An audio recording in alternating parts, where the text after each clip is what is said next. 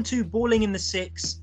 It's the end of a tough quartet of fixtures for the Raptors, and to discuss it all, to break it all down, and in fact to break the season down. The first quarter of the season has flown by for our, you know, championship uh, parade, as it were. And to break it all down, we've got Hunter. Hunter, introduce yourself. Hey guys, uh, so I'm from the Take Six podcast. I also host the Raptors Rapture podcast. So please go subscribe, rate, review to all those. Um, you can follow me on Twitter at h underscore surplus. Uh, I don't want to spell it out for you. It's too. It'll take too long, but try to find me. It'll be a bit of a game for you guys. And then obviously at take underscore six, you can follow me there as well.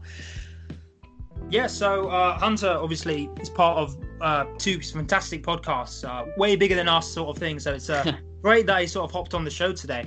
Um, well, why don't you uh, justify that by sort of giving us a rundown, firstly, of our last four games. We last recorded just before the Miami game. Since then, it's been quite an odd week for the Raptors in that it's the first losing week we've had. Of course, we've got we've gone one and three. It could have been zero and four uh, if not for a Gasol block yesterday, of course. Um, I just want to start actually by after such a high, after sort of being 17, oh, sorry, 15 and 4, ha- what's happened to the Raptors over the last week? Uh, I think it's just a case of, you know, it's it's a big combination of things, I think, right? Like they're obviously coming back down to earth after the really, really hot start that they had, but they also dealt with a lot of injuries where they kind of played over their heads in those moments as well. Like we saw Pascal Siakam, VanVleet just playing at an all-star level, and obviously Siakam was being talked about in MVP conversations, and Bill Simmons ranked him seventh, I think, on his top ten players list. So he was playing out of his head, and the Raptors as a whole, their bench unit, they were all playing out of their heads and as a unit, and I think it just it came to be too much. And, you know, Siakam was playing 35, 36 minutes a night. VanVleet, I think, is still leading the league in minutes played per game. Kyle Lowry's coming back from an injury and all that kind of stuff. So the combination of them being overworked and Kyle Lowry and Serge Ibaka both coming back into the lineup and the rotation, as well as having a relatively tough schedule, right? Like the Jazz, despite whooping them in that game, it was they're a tough team. They're a gritty team to play.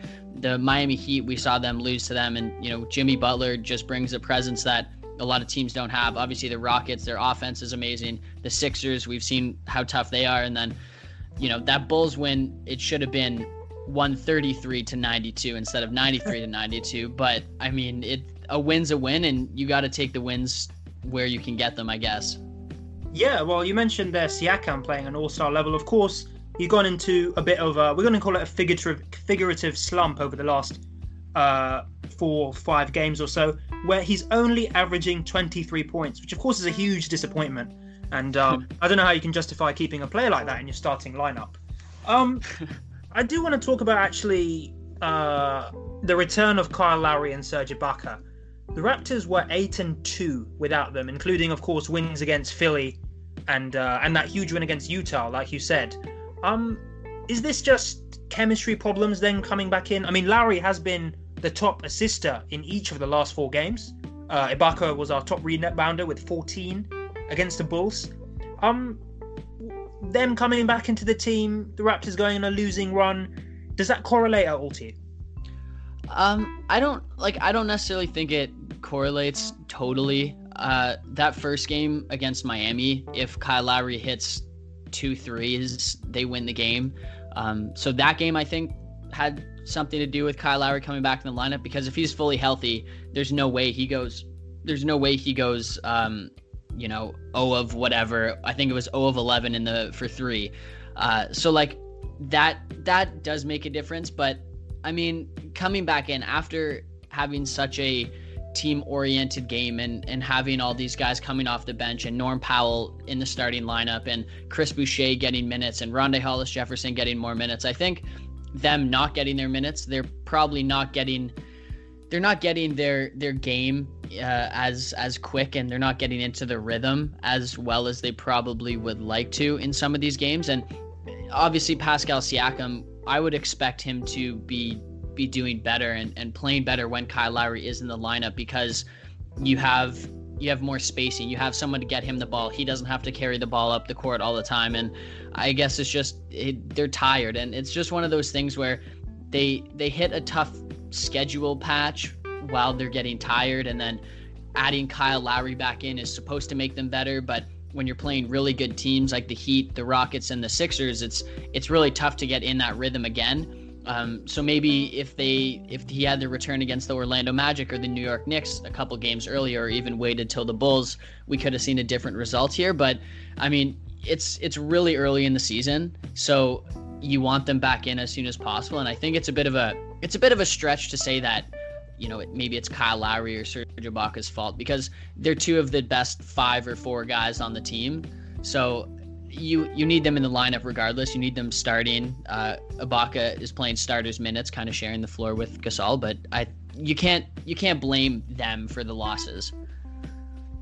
No, no. Um, I mean, as you said, they're two players who not only this season but also last season played you know some two of the biggest roles in our championship run, of course. Um, I just want to break down, however, we've talked about the Miami loss, and you mentioned, you know, Jimmy Butler's effect on Toronto. He, of course, even when he was on the Bulls, he loved playing against Toronto. Um, then on the uh, Friday the sixth, however, we went to where we hosted Houston, and we played a very similar defensive scheme, the box and one, the keeping the ball out of the Stars' hands that we not only did in the NBA Finals last season, but we've done with great success against uh, against teams this season.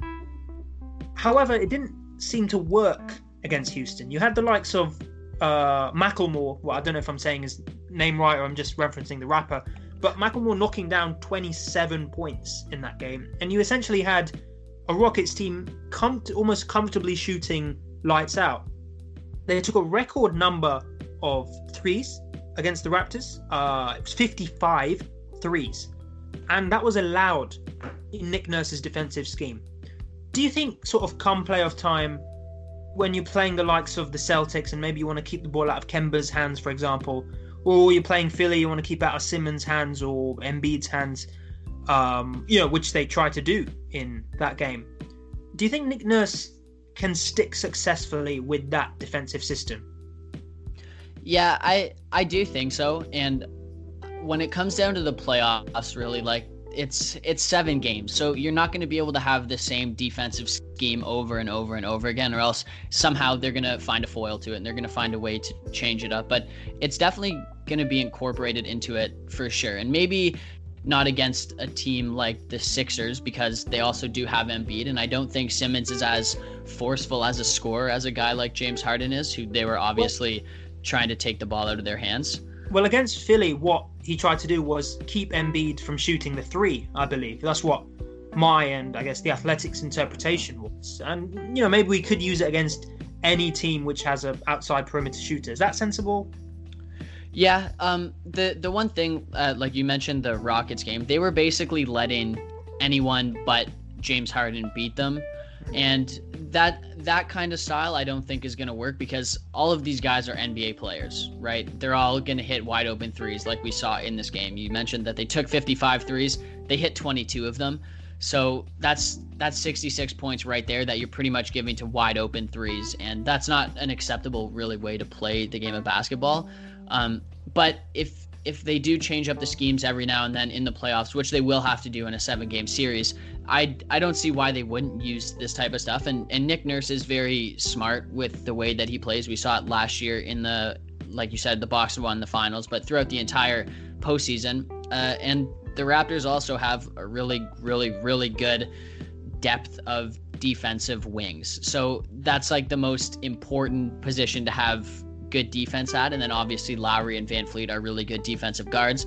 And then you've got Gasol, who has a really high defensive IQ, and then uh, Serge Ibaka as well. So they have a lot of variation that they can use in terms of their defense and being able to get different looks. And not a lot of teams are built like the Houston Rockets. So I think if you look at it in that sense, they did they did a fairly good job. And you know, there's not a lot of teams in the East, especially that are built like the Houston Rockets, who are just gonna fire threes as much as they possibly can. So I think it'll work uh, come playoff time, but it's also not going to be the only style that they use. Yeah, That's a that's a that's a good point there. Um, so that's Houston. Uh, Philly. I'm not going to delve too much into. Uh, 76ers continued their unbeaten home record. Uh, they're now 12 and 0 at home, uh, which is phenomenal. Actually, they made uh, they made that a real fortress after uh, after the playoff series last season. The only one thing is, uh, I wanted to bring up Norman Powell's fall. Now he's at the start of the season when VanVleet overtook him essentially for the shooting guard position following Danny Green's departure. A lot of people were doubting whether Norman Powell could have a sort of that breakout season that he's always been promising to have. And yet, in the last few games, and you know, especially against uh, Miami, where he dropped 23, Orlando last month he dropped 33, uh, Dallas uh, a couple of weeks before that dropped 26. All these times he's actually been a higher scorer. Against the Bulls, him and Gasol were the most clutch in the fourth quarter. And I'm just wondering, playoff Powell has been a bit of a meme. Powell against the Bucks again, a bit of a meme going forward. But how seriously do we need to take this boy's talent going forward now? And can he be that valuable sixth or seventh man that we've been so dearly missing? Uh, not that, you know, likes of Terence Davis, Chris Boucher, Hollis Jefferson have been good, but the sort of quality, experienced seventh man that we've been missing. Well, the thing with Powell, like before this season, was always his consistency and whether or not he could really get things going uh, on a consistent basis. And like he'd never really been able to prove it up until that playoff series against the Bucks, which is is something to say for itself, right? Because you're playing against what was the best record in the NBA, and then you have one of the best playoff performances um, of his career for sure, and definitely was one of the better Raptors on the court.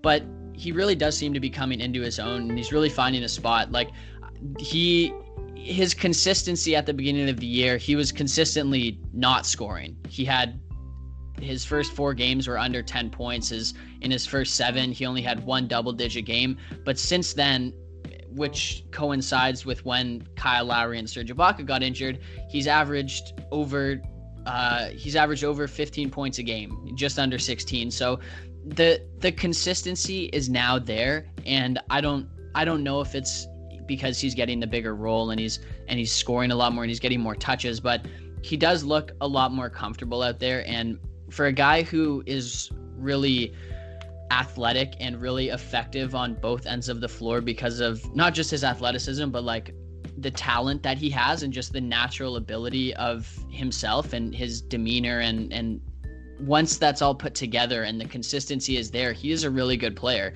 That game against Orlando where he had 33 was, you know, he was basically just picking up a really bad Pascal Siakam game.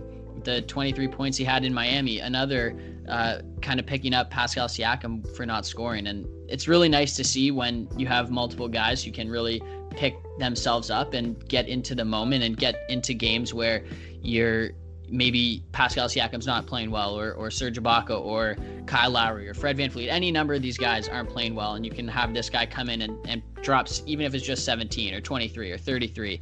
Um, it's nice to have and I think you should take it serious and he's he's really making that $10 million per year that he's getting look like a good contract when the past couple seasons we've been saying, damn, like I really would rather not be paying Norm Powell that much.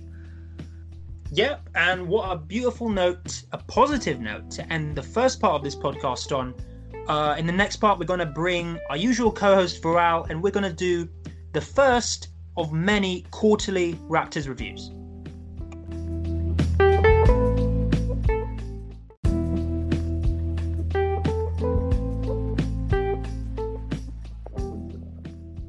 Welcome, Enes Kanter, to the call. It's our resident Turk, Viral. How you doing? Yo, what's up, people? I hope you enjoyed the first half of the call, and I hope with my presence that it will be equally enjoyable for the rest of it. So, Viral, Hunter, and I'll go to Hunter first. The Raptors currently sit 16 and 7, quarter of a way through the season. We're in the upper echelons of the Eastern Conference.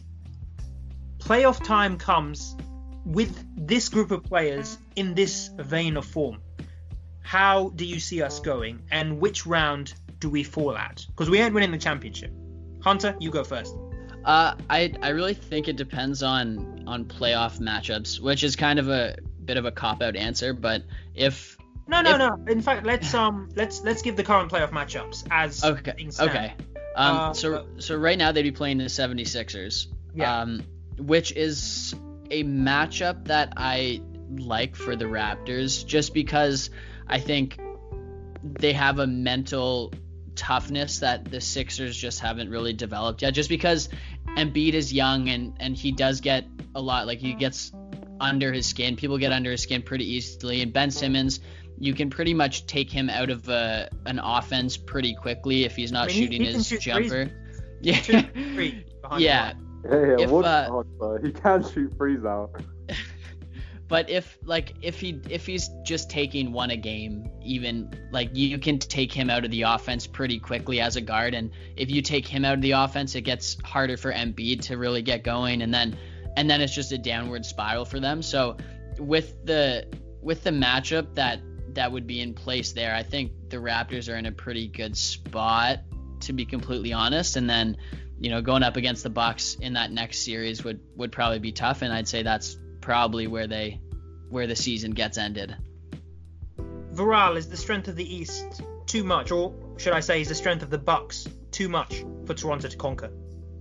Well, uh, before we get to the Bucks, I actually think um, the Sixers will probably be uh, too much of a hurdle for the team to under- overcome because um, I do understand where you're coming from, Hunter, in terms of uh, their, I guess, mental resilience as a team. But um, despite how uh, we looked at Horford's uh, signing for the offseason, we said potentially it didn't really uh, fit with the rest of the team. I think he would bring that leadership, um, not not in terms of like uh, championship leadership, of course. Uh, he hasn't seen that sort of success in his career, but I just think um, he would bring that sort of veteran leadership to that team. And uh, when it comes to Simmons, I think he's uh, he's probably been performing just about at the same level as his rookie season, which is quite interesting. Like we haven't seen that progression, not in, not just in terms of uh, his shooting, but his overall game. It, he seems um, slightly to have regressed. So I think with any playoff matchup involving the 76ers, like it's so dependent on um, how uh, whether Simmons is able to find, uh, like you were saying, a role in the offense there. Um, I wouldn't say it's easy to shut him down. Um, I think only the uh, best teams um, and best like a very good like coaching system can shut a player like him down because he does have a lot of strengths outside shooting. But um, I, I, to be honest, I just think uh, the Sixers they just have too much star power. To, uh, to be frank, uh, compared to Toronto.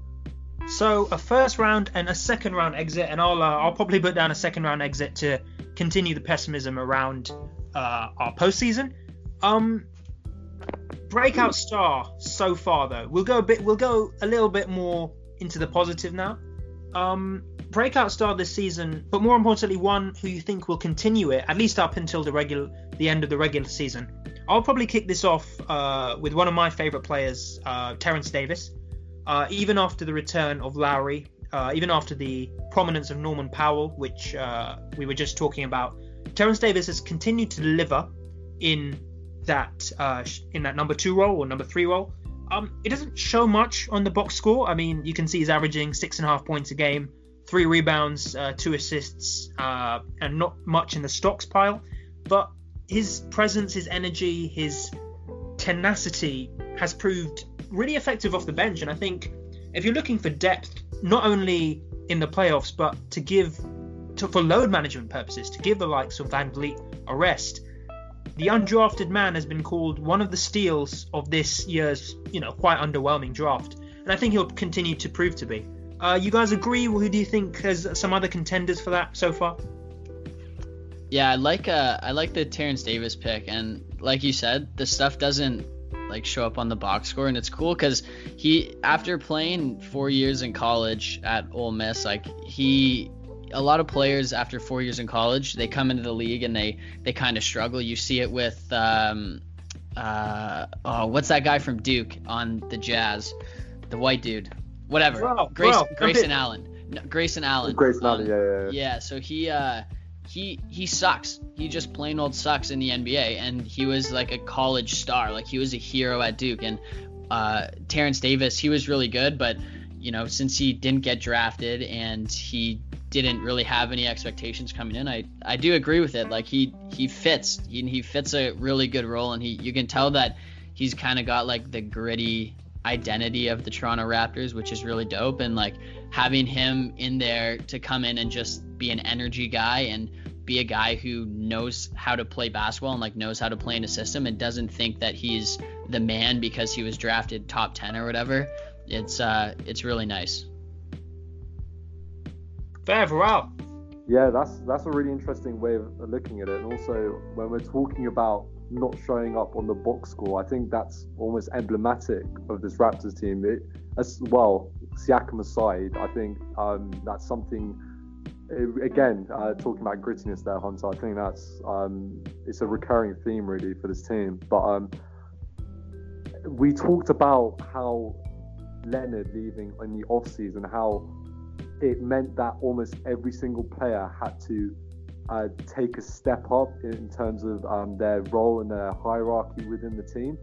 Um, and I think uh, an excellent demonstration of that is uh, probably Norman Powell.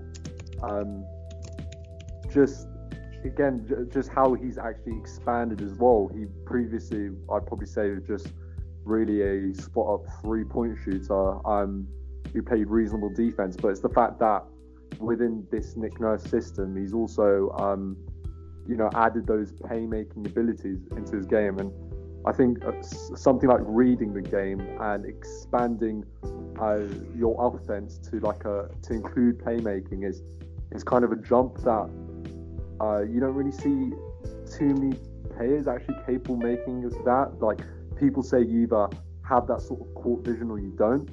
Um, and so I think it, it, it is rare, even for like a role player, it is rare to see them uh, expand into that area of the offense. So for me, I'd, I'd honestly say Norman Powell.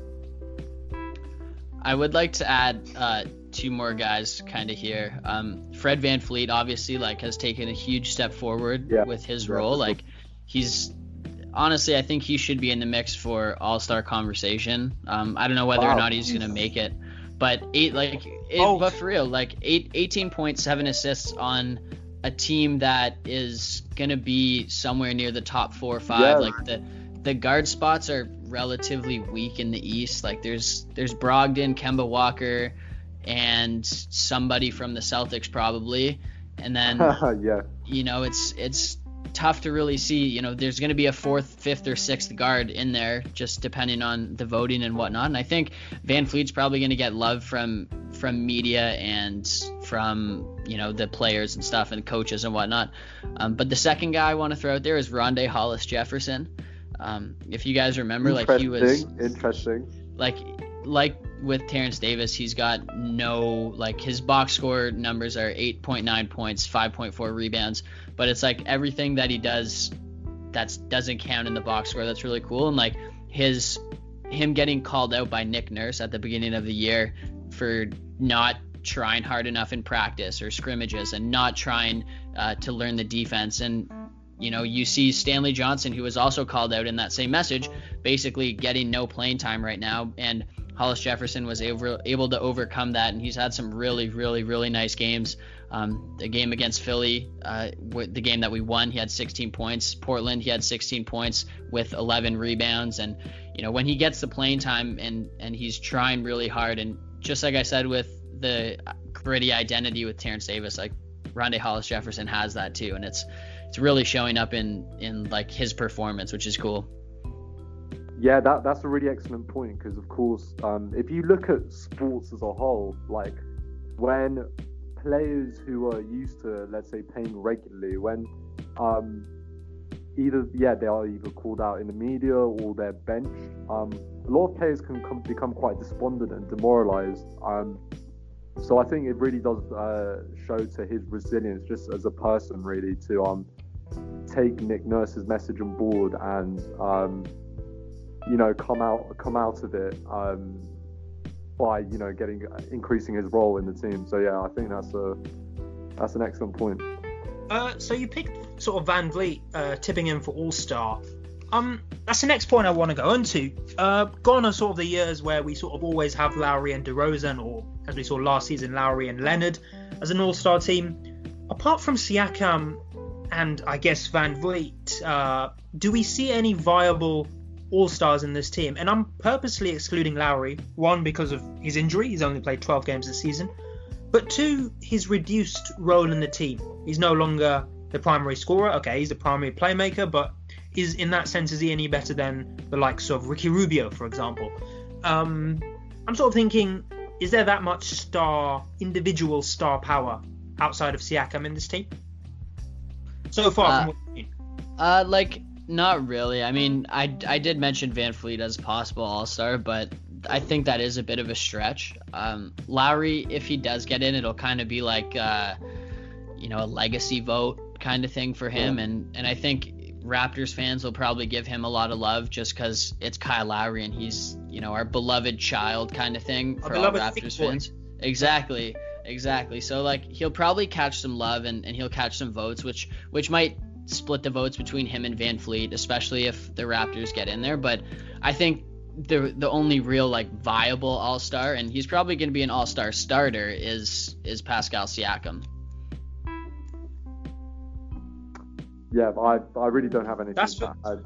Um, but, but in terms of Lowry, um, it still is quite a long time until the All Star break. So I know um, he has missed some games, but if he's healthy for the remainder, like uh, I don't see any uh, reason why he shouldn't. Like like we said for him, like uh, comparing him to Ricky Rubio, I, I'd say it's definitely disrespectful because he is he can be an, extremely efficient scorer. Oh, you know um, I'm saying. I would never compare anyone, even LeBron, to Ricky Rubio.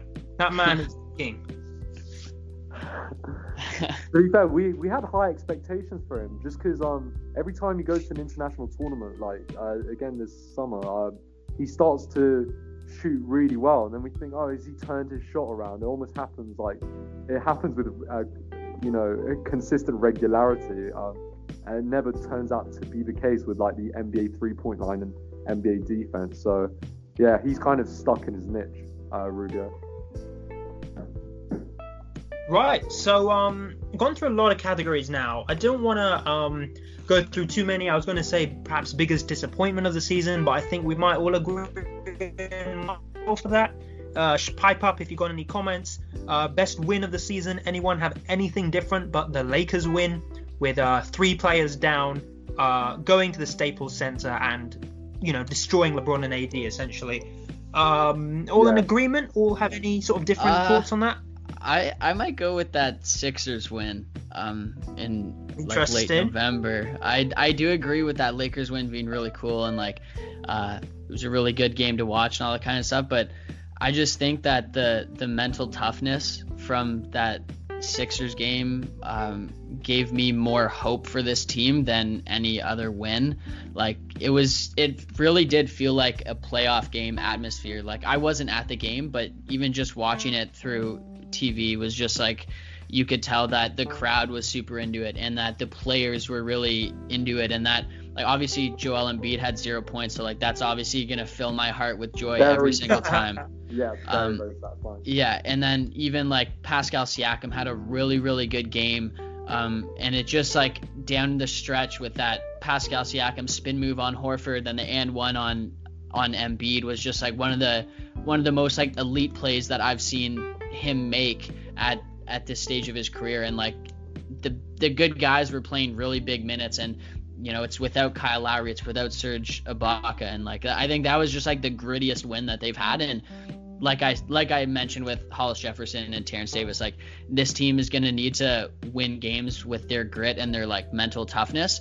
And that was exactly what that game was, and that's exactly what that win was. And like the emotion in that game was higher than any other game this year, and it probably will be higher than any game this season, except for the playoffs, probably. Yeah. Yeah, and uh, I mean that's what this team needs. It'll need grit without without likes of Kawhi Leonard, of course. It'll need grit. It'll need creativity. It'll need Nick Nurse's sort of crazy genius, and uh, and the like, and a bit of luck as we've uh, as we've had with some of the three shooting against us, and uh, of course the unsustainably high three shooting that failed us in the last week or so. Um, Yeah. best British player in this team. Uh, just because we are a London-based pod. Oh, uh, sorry, a UK-based podcast now. We've moved out of London, of course. We've um expanded towards even the likes of Scotland. National presence, national presence. Internet, yeah, national presence, and of course now an international presence with Hunter on the pod. Um, best British player, we're all in agreement. OG Anunoby made good strides this season. Yeah. Sorry, yeah. best British player for the Raps. That's a very Yeah, best British player. Well, in, well in the NBA, I mean, it would be probably the same, uh, considering that. yeah, I mean, who else is there? Really? Um, hard to disagree. and um, the last thing I want to ask is, uh, as I've said repeatedly, we're 16 and seven. It's not a record many fans would have predicted at this stage of one of the hard, hardest schedules in our opening quarter. But come 82 games, give me some numbers for the Raptors record. Hunter, Varal, you go first. Ooh, um,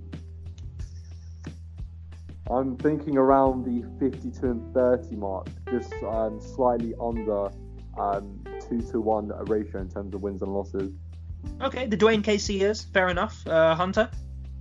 Yeah, like at at the beginning of the year, I made this whole um like chart of like all my predictions of every team's wins and losses, and I think I had I'm checking right now. I had the Raptors at 52 and 30, Uh, but if I'm gonna change it right now, which I think I might, I, I'm gonna push it up to like 54 and 28. But that's just really like they've looked so good, and I think this little stretch is not really emblematic of what this team is, and I think that it's just gonna make them better as the year goes on.